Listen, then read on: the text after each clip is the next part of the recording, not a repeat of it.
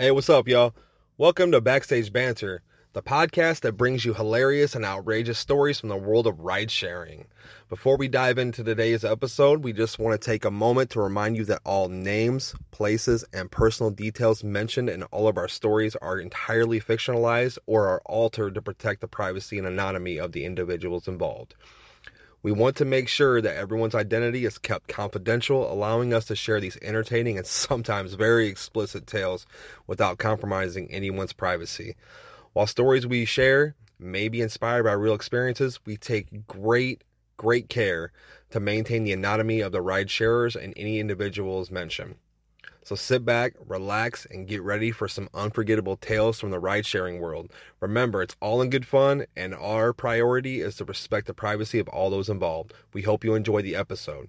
And before we go, as always, if you have any stories or experiences of your own you'd love to share, please feel free to reach out to us via our website or social media channels listed in the description. We'd love to hear from our listeners.